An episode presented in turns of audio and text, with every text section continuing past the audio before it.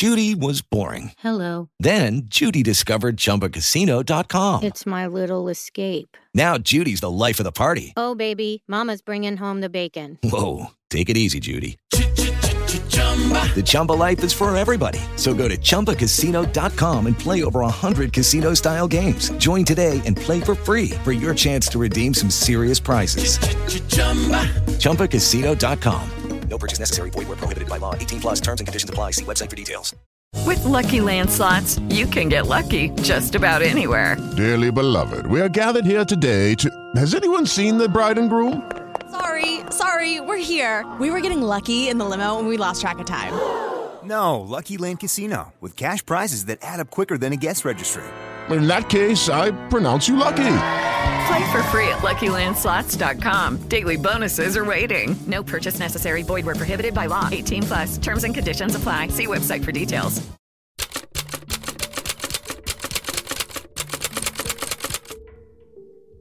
My name is Bill Thomas. I'm a writer, consulting producer, and now podcaster. I am now trying to use my experience as the brother of a murder victim to help other victims of violent crime. I'm working on a book on the unsolved Colonial Parkway murders, and I'm the co administrator of the Colonial Parkway Murders Facebook group together with Kristen Dilly. My name is Kristen Dilly. I'm a writer, a researcher, a teacher, and a victims advocate, as well as the social media manager and co administrator for the Colonial Parkway Murders Facebook page with my partner in crime, Bill Thomas.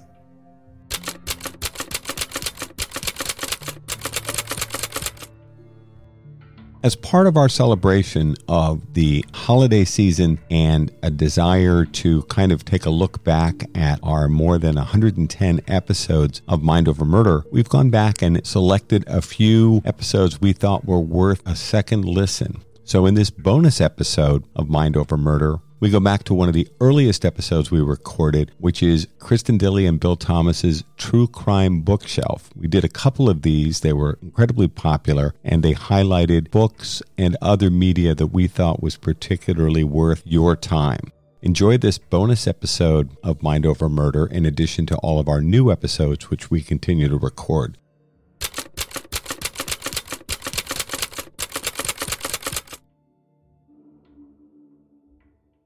Welcome to Mind Over Murder. I'm Kristen Dilly. And I'm Bill Thomas. Joining us again this week is forensic genealogist and rocket scientist and all around Renaissance woman, Colleen Fitzpatrick. Colleen, welcome back to Mind Over Murder. Hello. Uh, thanks for having me again. I really loved my first time and I'm glad I'm back. Either you're a glutton for punishment or, right. or so kind to the two of us that you were willing to come back. We really Well, appreciate a- it. Maybe a little of both. So there you go.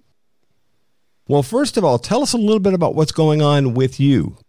You have some news. Uh, yeah, I want to say I left DNA Doe Project a couple of weeks ago. I am the co founder. Everybody knows that. And I left, and now I'm concentrating on Identifinders International, which is my company since 2011.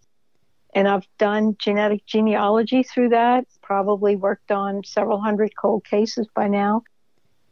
I do a, wider variety of cases. You know, I do violent crimes, I do doe cases, I do baby does, I do a lot of Holocaust work. That's very interesting.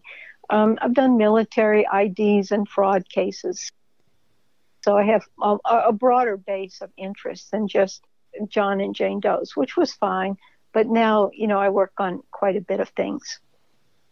Oh, it's funny. One of the interesting cases I know you've worked on, I just bought the book Flight of Gold that you had recommended, and it's on Uh-huh. my stack of true crime books that I need to work my way through. Kristen's always way ahead of me in the reading department. I don't know how, I think she stays up even later than I do. Oh, Uh, yeah, pretty late. Yeah, I'm way behind. I, you know, I read too much on the internet, and then I, then I watch uh, what is it, series, uh, streaming series, and stuff like that. Sure. So Yeah. I'm Me- way behind on my reading. Yeah, me too. I'm also usually proposing to Pamela, my partner, oh, let's watch a movie. And of course, by the time I get around to saying, let's watch a movie, it's nine or 10 o'clock at night. And she's like, really? Uh, yeah. We're not going to make it to the end of the movie. Right. So you can always pick up later, but it's not as fun. Yeah, this is true. So a uh-huh. big focus now for you on Identifinders, your company since 2011. Uh-huh. That's Yeah. going to be keeping you pretty busy, though, with all of the different Oh. cases that you work on. Yeah, more than busy. I'm just more than busy. It's it's fun. I, I hate to say, you know, oh no, another homicide, right? Oh my God, I'm so excited. That's so much fun. You know, you have to think about it when you say things like that. But I'm very busy.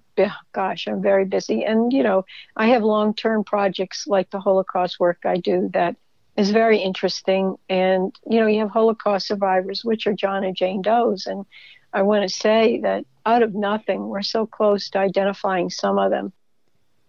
One was a, a, a child given to two strangers walking to a train station in 1942 and found her parents, or her mother at least. So it's amazing what you can do. We live in a world where you can, it's magic almost, what DNA can tell you. So there you go. I'm just really busy. Well, and certainly when you get to the other end of those investigations and you found worthwhile, incredible information that was never available before, that's got to be a Yeah. good feeling. Wow, it is.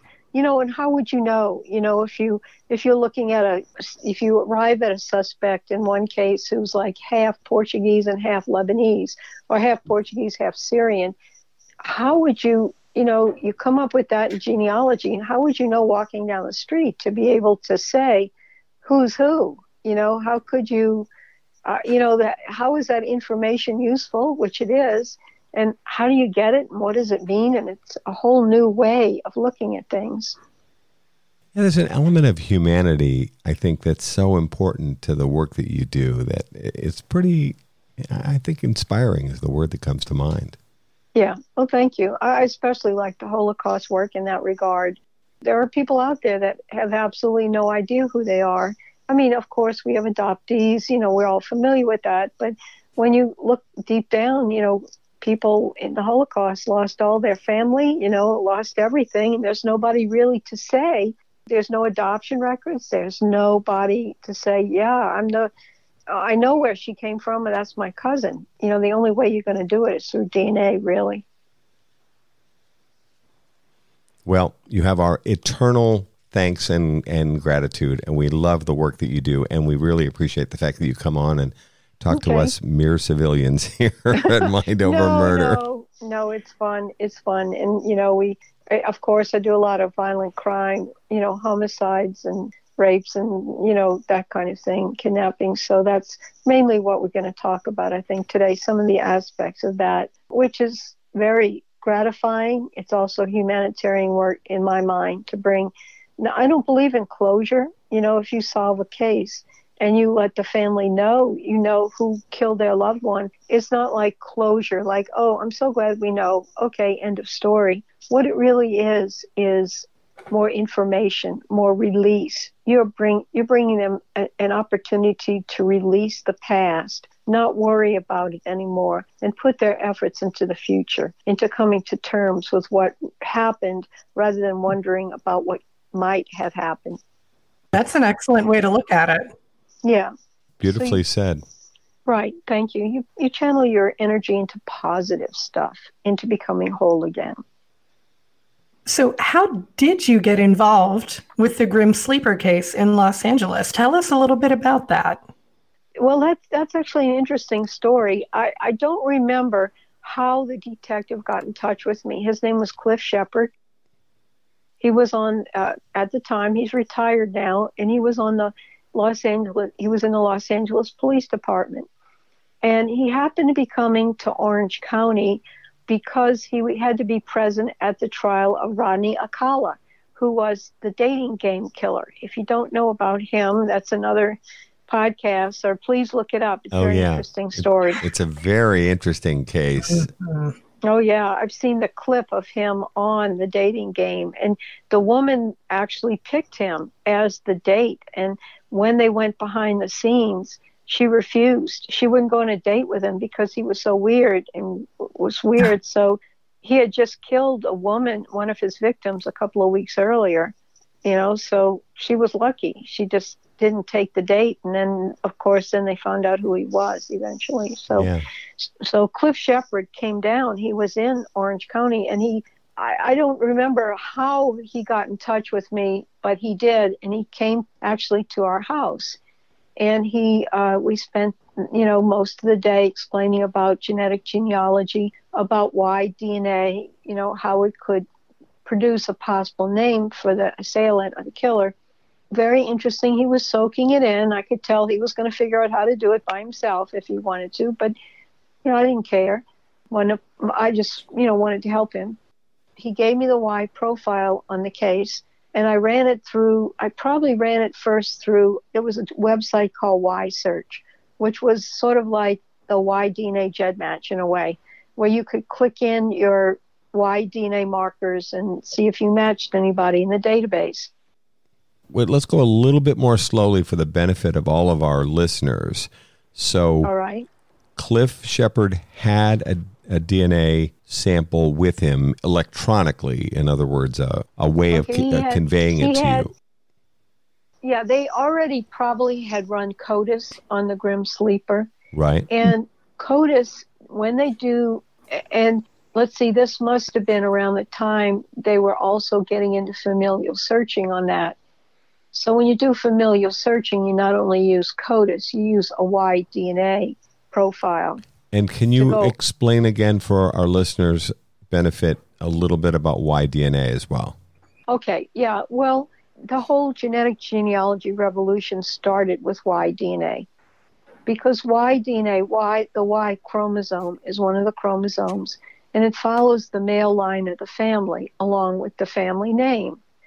So back in 2000, there were several companies founded on the basis of offering Y DNA testing to genealogists as a way of studying their family names in the absence of documentation. So, for example, when I found out about this, I signed my brother up, or it took a while to do this because it was very new. I got my brother tested. I founded a Fitzpatrick DNA study, and I signed my brother up to have his Y DNA tested and his Y profile generated because I had pretty much exhausted every document in the world on my family. I had been to Ireland maybe once or twice. I couldn't go any further with the materials I had and with the people I had spoken to. And I, only Fitzpatricks I ever knew were the ones I grew up around. So I had my brother do the Y test, hoping to find another Fitzpatrick or really anybody that matched on his Y chromosome. Because if I did, that would mean they were relatives along the direct male line of the family. And talking to the other person, I could back in the documentation later. I could find out how that person, say, wound up in New York. What part of Ireland was he from? Does he know? What time, what year did his family arrive?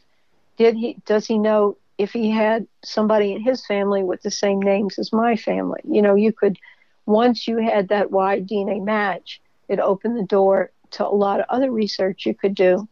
So Y DNA would not necessarily tell you the exact connection. It wouldn't lie. It wouldn't tell you something wrong. And on the other hand, documentation could tell you specific relationships, but it could be wrong or it could not exist in the first place. So the strengths of the DNA testing were the covered the weaknesses of the documentation, and the strengths of the documentation covered the weaknesses of the DNA.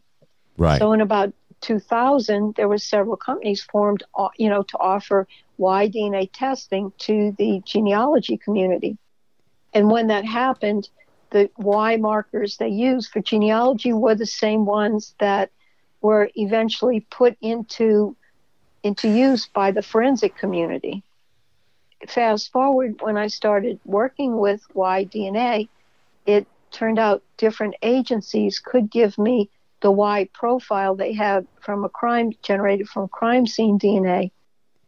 And because the markers were same, I could go into the genealogy databases and make a comparison to see if I could find a match in the genealogy databases. And if I did, that match was usually keyed off of a last name or you know, maybe a nationality, maybe descendants from a famous person. If I found a match, they, that gave what we now call forensic intelligence that otherwise was not available. Because in, in the legal world, you're looking just for a Y match. It's not keyed on the last name or anything. Y DNA is used in a different context. But in genealogy, it's keyed off the last name. So that's the use of that. So when Cliff Shepard came, I imagine I had a conversation with him before that, which I don't recall. The premise was that if he gave me the Y DNA from the crime scene and I ran it through, tried to find a match in the genealogy databases, and I did find a match that would give him a possible last name for the Grim Sleeper. And if I'm remembering correctly, it was Y-DNA that helped you crack the Phoenix Canal Killer case. Am, yes, am I remembering that, that right? That was the first case that was solved using genetic genealogy, and it was based on Y-DNA only because in 2014, I think when this happened, maybe 15, the autosomal, the SNP testing we do now was not as mature, and the databases were not really that large it, just wasn't ready to go. So back then, I was only using the Hawaii DNA, and Cliff Shepard coming to our house about 2009, 2010 was one of the first uses of that, and it was on the Grim Sleeper case, which was a very compelling case. It was one of those cases like, you know, the Golden State Killer later on that they really needed to solve because the guy in this case was still probably may be still active.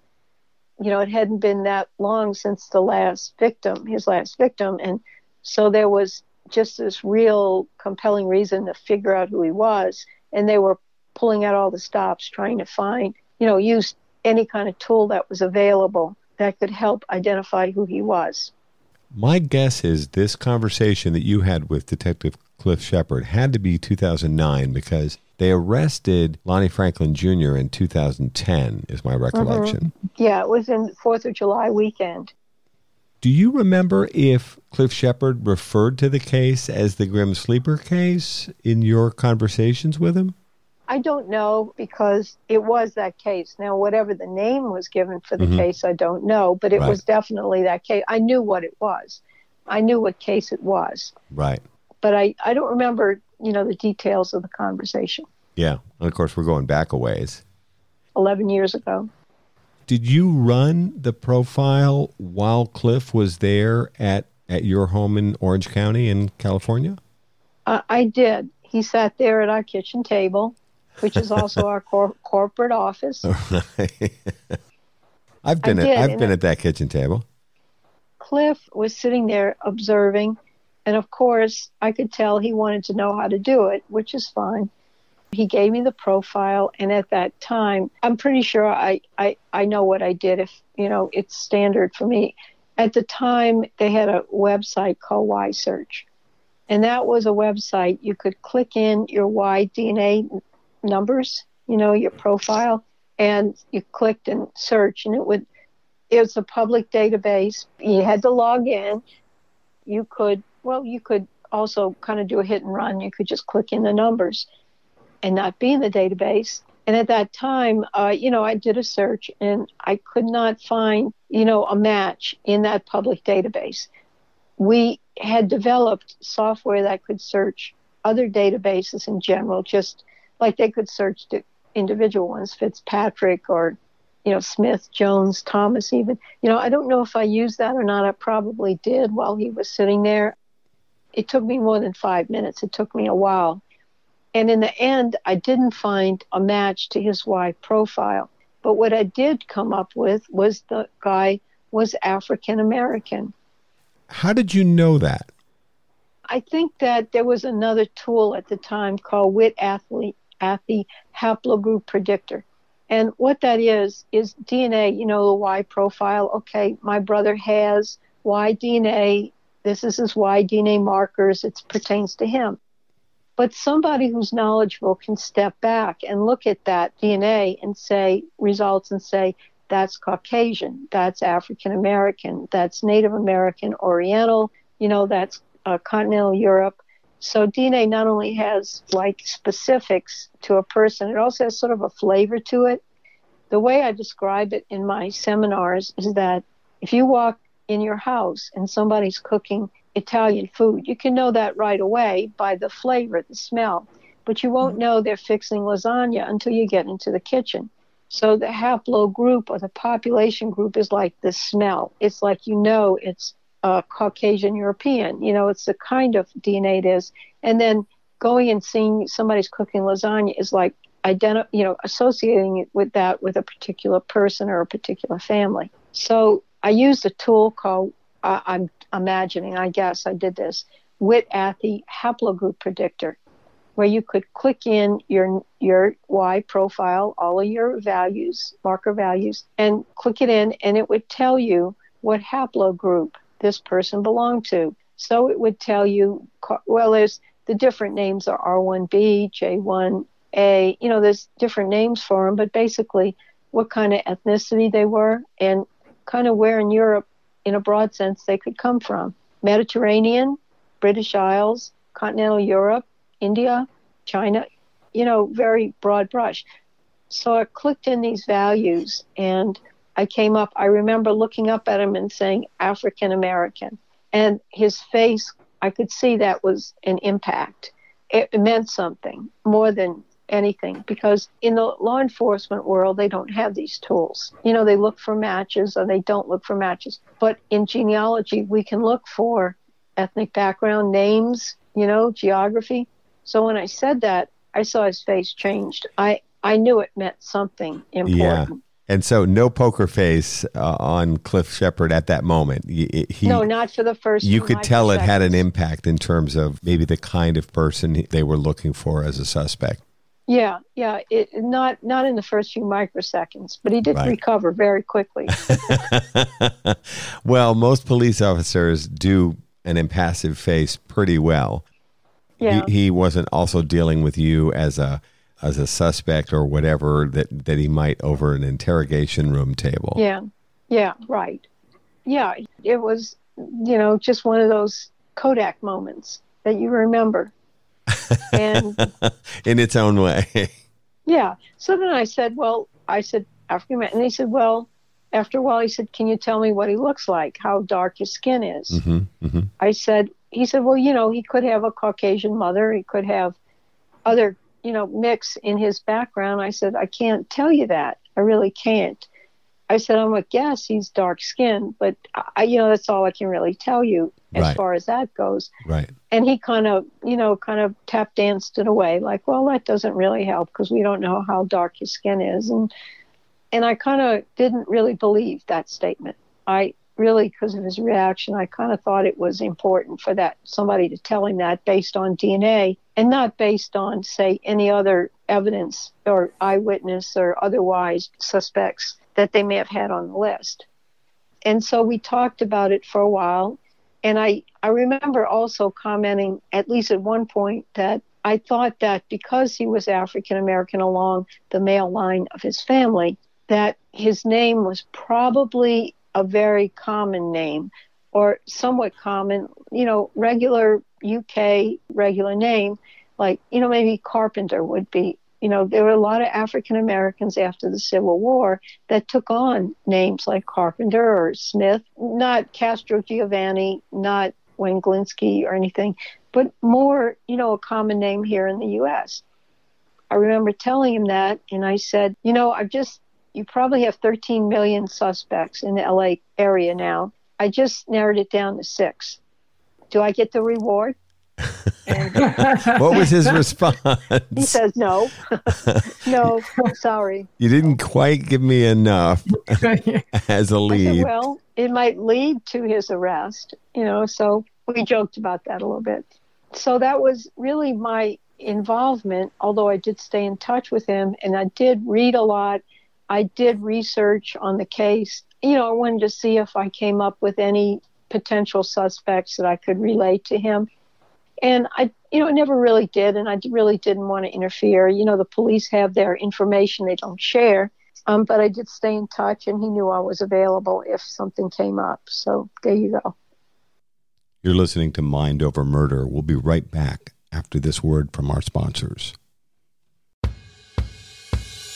Many of you know that Othram is leading the way in DNA testing, helping law enforcement solve missing persons, homicides, and sexual assault cases across the United States and Canada using forensic grade DNA tests. You can help this important cause by contributing funds and your DNA profile to Othram's free site, DNAsolves.com. The process is easy and confidential. Just two simple steps. Now, DNA Solves has added another new feature, DNA Solves Connect, which will allow you to upload your DNA profile to help law enforcement, even if you've never used one of the commercial genealogy sites. If you're looking for a missing family member or have lost touch with someone, DNA Solves Connect is an incredible option at only $14.95. Upload your DNA profile to DNASolves.com. Join Mind Over Murder as we help families find answers with Othram and DNASolves.com.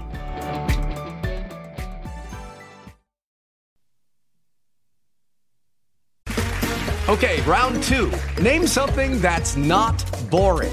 A laundry? Ooh, a book club. Computer solitaire, huh? Ah, oh, sorry, we were looking for Chumba Casino. That's right. ChumbaCasino.com has over 100 casino style games. Join today and play for free for your chance to redeem some serious prizes. ChumbaCasino.com. No purchase necessary. Full prohibited by law. 18 plus terms and conditions apply. See website for details.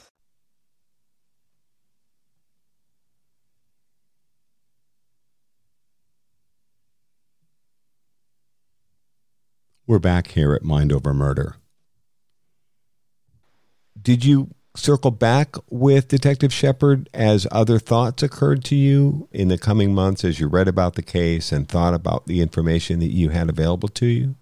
Uh, I did occasionally. You know, I did. I stayed in touch with him, but of course, it's a one way stream of information. You know, we never really talked again.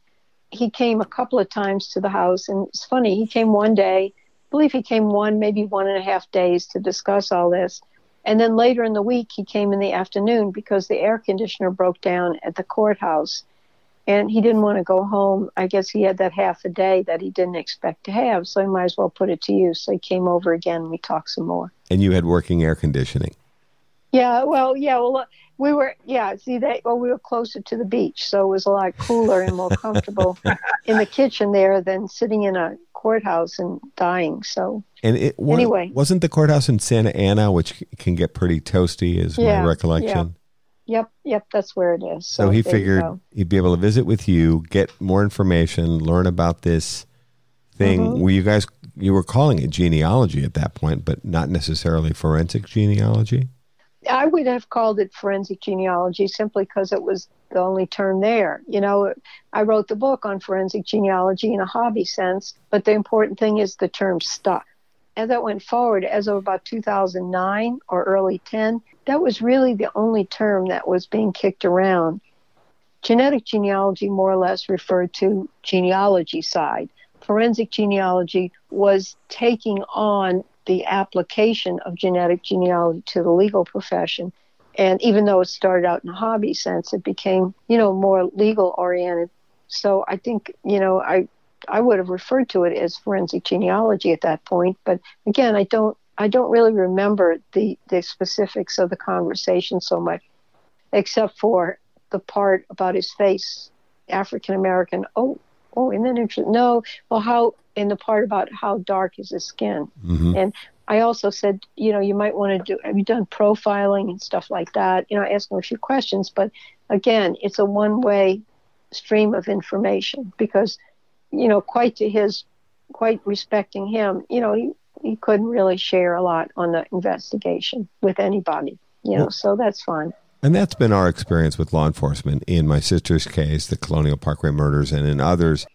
I think both Kristen and I have found law enforcement folks, for the most part, they want to ask questions and get uh-huh. answers. And they're yeah. really not great about giving you too much information. Yeah. First of all, I think they're trying not to steer the conversation or your yeah. answers. They'd like yeah. as much sort of direct, unalloyed response mm-hmm. as you have to give. And yeah. as, as I've said to the agents handling my sister's case, look, I'm going to provide information to you. because something I say that might mean nothing to me could mean Uh-huh. something to an investigator who is Yeah. sometimes years deep into a particular line of inquiry. Yeah, right. And I have to respect that. You know that I, that's fine. I'll, I'll help wherever I can, and I'm not there to just get you know news that nobody else has, so I can go tell a hundred of my best friends. Don't you know? I'll tell you, but promise not to tell anybody else. I have to respect the law enforcement people for that way of handling things. That's fine with me. It makes sense. It does. Right. And you don't want you don't want to tell anybody, you know, you don't want to share that information because you don't know where how it's going to change. You don't know if you tell somebody what they're going to say to somebody else and it's not what you just said because they're not law enforcement and misinterpreted, you know, your reason for saying it or what you exactly explained. So you just don't want to get it muddy. You want to keep things clean and straight and the best way is to have that one-way conversation. You've done a wonderful job educating us so far on DNA and genealogy, but I know that I still feel a little lost sometimes. So, for people like me who may be a little slow on the uptake, can you do a, a quick user friendly explanation of what goes into searching for familial DNA? I can. And I want to preface this by saying that familial searching, the term, is sometimes misused. Familial searching pertains to what law enforcement does with CODIS markers. It is misused, often mixed up with genetic genealogy, where you are searching for family members. But the proper, the real official term is familial searching, is not genealogy. It's another operation that law enforcement does in the world of the CODIS markers and the CODIS database. So, what it is, is most genealogists are familiar with Y markers. They're called YSTRs. And STR stands for short tandem repeat. And the key word in that is short. So that means the markers that lie along the Y DNA that you happen to need to look at to do genealogy have a length. Some of them are short, some of them are longer than others, but they're short, long, short, long. They're pieces of real estate that have some kind of value to you researching your family. And it's also value for law enforcement, too. There's markers there that are worth it. Well, it turns out that if you look at the rest of the chromosomes out there, they have STRs on the re- on the other chromosomes as well, and those are autosomal STRs. They're on the autosomal DNA. They're on the other. And so, eh, when the Grim Sleeper was around, there were thir- I think there were 13 CODIS markers, and they have now increased to 20. And what those are are patches or real estate STRs on, on the autosome, other markers, and each CODIS marker is on a different chromosome. You know, with Y DNA, you usually have a string of numbers, but because you get into the other chromosomes, there are pairs. The CODIS markers, if you looked at a CODIS profile, it wouldn't be a string of numbers like on the Y DNA. It would be pairs, a string of pairs of numbers, because you have two chromosomes in each pair. So if you have a CODIS marker in chromosome 10, then you're going to have one marker, you're going to have two markers there because you have two chromosome 10s. One came from mom and one came from dad. So if you looked at a CODIS profile, you would have today 20 pairs of markers. And that would belong, those would be characteristic of the person you just tested. So when CODIS was first set up, the idea was we'll find patches of real estate, we'll call them CODIS markers, and we will pick places that are well characterized, they're easy to replicate, they don't have anything to do with medical conditions or how you look, phenotypic traits.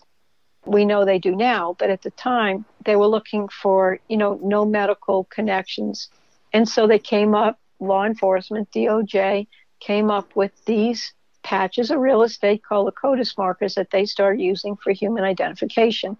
And what they did, the original purpose was say you get DNA from a crime scene, you generate the CODIS markers, you go to the lab, the guy with the white coat and the pipette runs it through some machine, and out the other end comes electronic numbers, which are translated into your CODIS profile.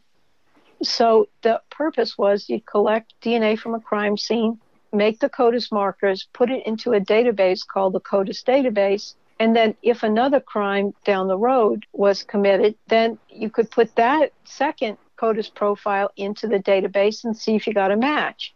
And you were looking for exact matches, one to one, because you would have, if you put a new CODIS profile in there and you match something already in there, you'd have some kind of probability that the same guy committed the second crime that committed the first crime. So it's a one to one, one to one.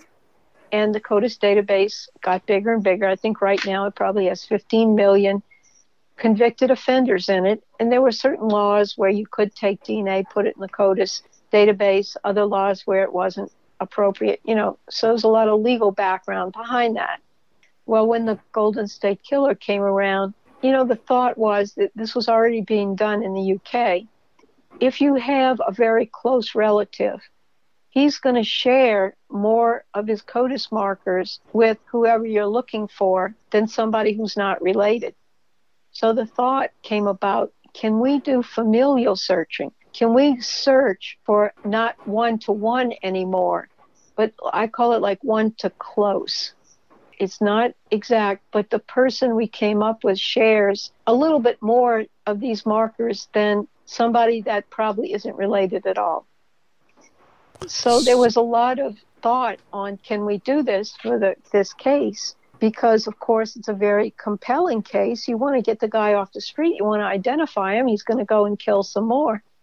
But this tool has never been used before. And that's what came about and i don't have an you know the inner information on the pro- decision making process but in the end it was agreed that california should go or should start practicing i should say familial searching especially you know and it was prompted by this case our understanding from our research is that the lapd and the prosecutors agreed that they would approach then California Attorney General Jerry Brown, who was later governor of California, yeah, right. with this specific case and ask for permission to search. If I'm not mistaken, Kristen, I think they wanted to search in the California penal system specifically. Yeah.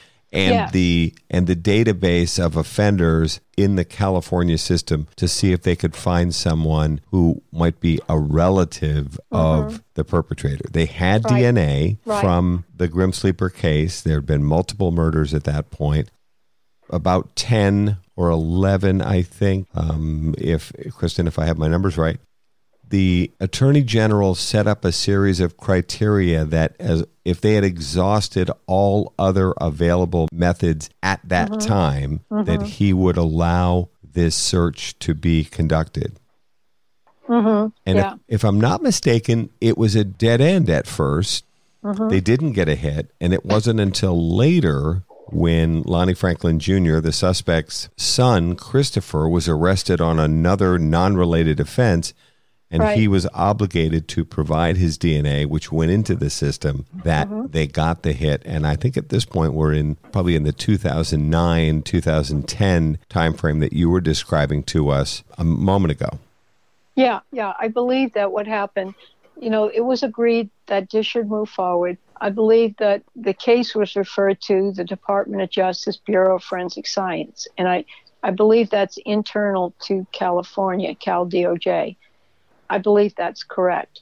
And after they came up with a familial match, which meant not an exact match, but somebody close enough, that it was referred to the Familial Search Committee. They had formed a committee to really review the result, and it required unanimous vote on that committee to pass the identification of who they had found in the database to the LAPD so they could start the investigation. It was a unanimous vote. I think it required unanimous agreement by the people at the DOJ and to pass it to the Familial Search Committee, which happened. And then the Familial Search Committee unanimously voted to pass it to LAPD to move forward with this. I want to make it clear that there's one other step. This is a two step process. You're looking for let's say somebody who, who's close, it's not exact, but shares certain number of alleles, certain number of markers. But there's a second step because you will generally find many people share some kind of you know commonality or have. There are some very common markers that lots of people have and there's some rare markers. So it's not just how many you share but how how rare those markers are. And they are ranked according to probability of being a relative now i know that cal doj does the top 150 people on that list now, the second step is most of those are male. Let's say most of them, just for the argument, let's say they're all male for the moment. The second step is to take Y DNA, the Y profile, and compare it to the Y profile of all 150 of those people. And if the Y profile doesn't match, then you can say it's not a relative along the male line, and you can you mostly rule it out. And in the case of the Grimm's, in the case of women, let's say you may have women on that list because there are women in the convicted offender database. You maybe do more markers, you do more work because they don't have, we don't have Y chromosome. That's another story. But what happens is that it's a two step. You look for those familial search matches and then you follow it with the Y DNA. In the case of the Grim Sleeper, in 2008, they did the first search, which came up empty. In the meantime, they did another search in 2010. I think it was April 2010. In the meantime, the Grim Sleeper's son had been arrested on a weapons charge. He had been arrested for carrying a concealed weapon, which is a felony, and he was required to give his DNA. So he was now in the database.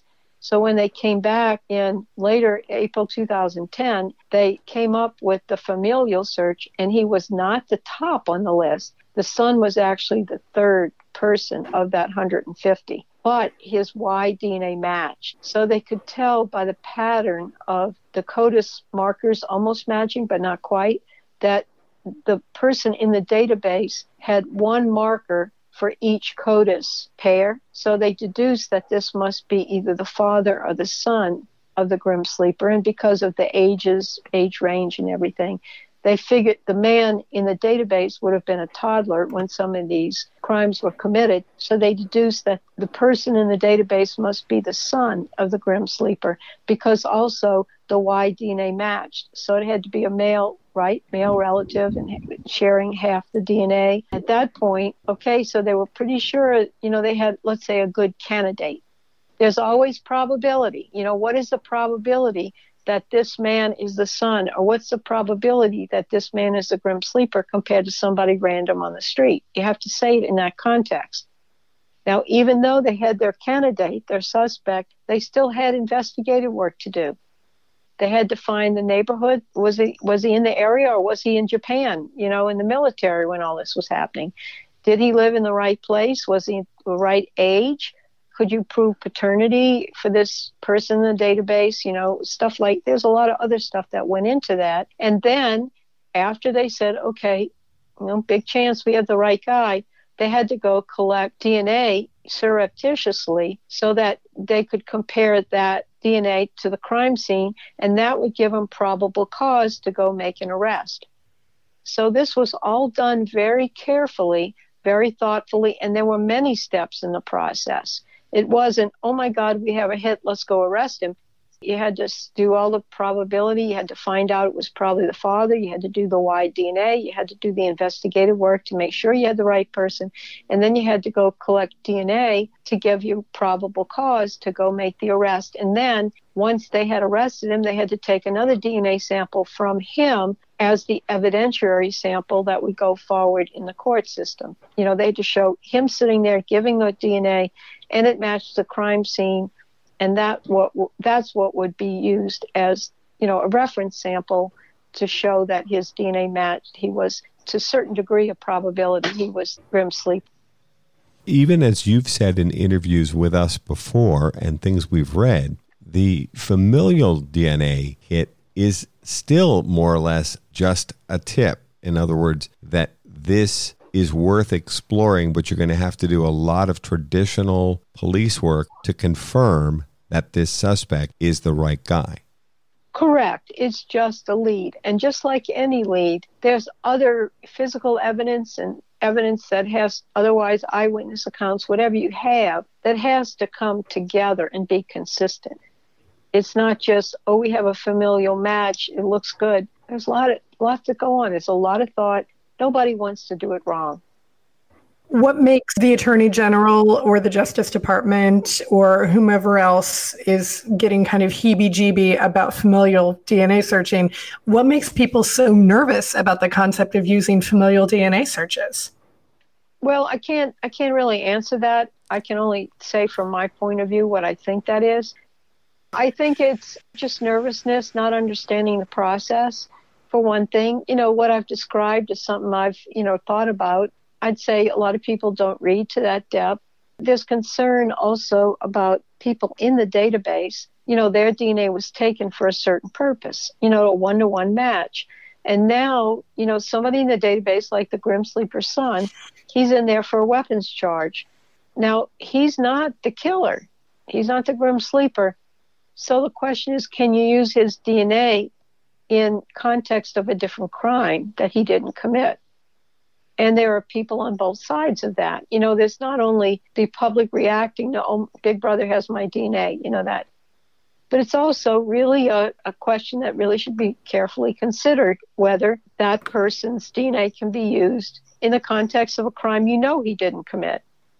That's again, we can go fast forward to the Golden State Killer. That question is still with us, even more so now that we use genealogy although we have had a few cases now in the last two years make their way through the court and have had convictions as a result of forensic genealogy techniques being used. Yeah, but it's just a lead. That's the other thing. It's just a lead. It's probably not going to surprise anyone that listens to this podcast where the brother of a murder victim is going to come down on this thing, which is I, I think this is more than reasonable. This is no different than a fingerprint or another piece of evidence that would be potentially left behind at a crime scene. And yeah. no, no one's saying that Lonnie Franklin Jr., who's now dead, no one's saying his son is guilty of anything, but it did provide the LAPD and the prosecutors with a lead that allowed them to pursue an avenue which said, someone who is related to this gentleman may be involved in an unsolved series of murders that we've come to call the Grim Sleeper. I come in the same side as you because there's, you know, is DNA special? That's another question. You know, if you say like there's a some kind of crime in a neighborhood, the police come and they talk to a neighbor and they say, you know, we're looking for somebody, you know, that say robbed a bank and he had a green car and where was your neighbor yesterday afternoon? And and the neighbor is like thinking about, well, I don't know if he was home or not. You know, and the and the neighbor's son comes out and says, "Oh, I saw him drive away. You know, he went he went out at lunchtime, and I waved at him while he's driving down the street." And you know, those people are implicated in the crime, and you know they didn't commit the crime. In a similar way, you know, your DNA, the son's DNA, is kind of a in a way, a witness to the crime, a genetic witness in a way, because, and he gets involved with not meaning to, he didn't commit the crime, but people will say DNA is special because it's your genetic blueprint, right? So, what exactly, you're not just pulling in the neighbors saying, you know, the truck drove down the street, you're actually pulling in some kind of genetic blueprint of the son inadvertently or advertently for a purpose that it was not intended to be used for in the first place. But I say that I weigh in on public safety. It's better to do that. And there's not that many familial searches. I mean, it's not rampant. We all don't have to run for the hills. I mean, it's done very thoughtfully and carefully. And I think that in the interest of public safety, I'm for it, you know, rather than keep that one person safe who was not involved in the crime, keep him safe and not be able to catch the real person we're after. Well, back to your bank robber example. If they said, well, we saw a six foot tall white man with reddish hair outside the bank, and, you know, that's the description well, you know, I fit that description. I don't think my hair is as red as it used to be, uh-huh. but it used to be very bright red. And so that would be, but that's a, you know, that's a characteristic of me. I'm the suspect in this example uh-huh. that could, you know, that's part of my genetic makeup too. Just like you were talking about the green car and the neighbor seeing the suspect drive out of the driveway with the with the green car half hour before Uh-huh. the bank got robbed. I, I'm not resentful of the fact that they might take a look at Bill Thomas to see if I could have been involved in the bank robbery because I was a six foot tall man with, Yeah. with formerly red hair. Yeah. But it's funny, people get really hinky about the DNA thing.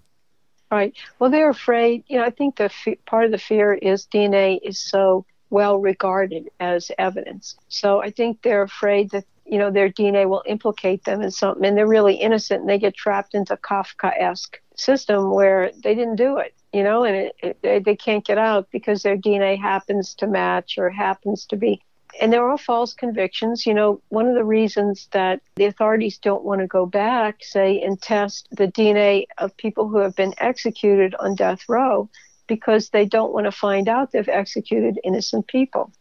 And yet, I think any fair minded person would have to admit that that has happened here in the United States. And, and It has. that's lamentable. At the same time, the fantastic work that can be done by people like the Innocence Project, a good portion of that is Mhm. facilitated through DNA and other advanced forensic testing to determine Mhm. that somebody that may have been incarcerated is, Is innocent. is innocent and deserves to be let out of jail uh, Yeah. as soon as possible. Right. I think that the chance, you know, chance of being falsely convicted based on DNA is almost zero. I mean, I wouldn't say absolute zero because, you know, I'm a scientist. I'm never going to tell you zero or 100%. I know when I first worked on Sarah Yarborough in 2011 that, you know, one of the reactions of the, one of the comments made by the genealogy community was, God, you don't know how many people have been falsely accused with DNA. You know, it was like a reaction from somebody who, you know, really didn't understand the process there. And I said, Can you give me one example? Gosh, I didn't know that. Right. And, you know, it went away, it went silent. No, you know, And they couldn't do it. because, right. So I think DNA is more important to show some, just as important to show someone's innocence as it is his guilt.